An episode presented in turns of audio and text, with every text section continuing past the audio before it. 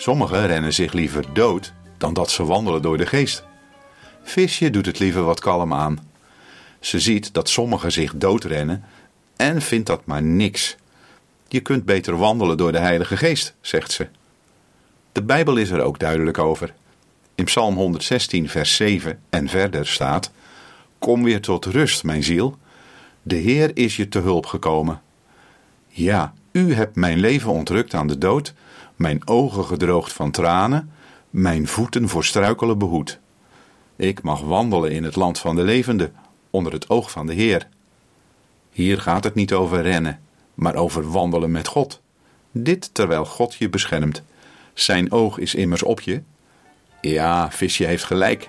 Je kunt maar beter wandelen door de Heilige Geest.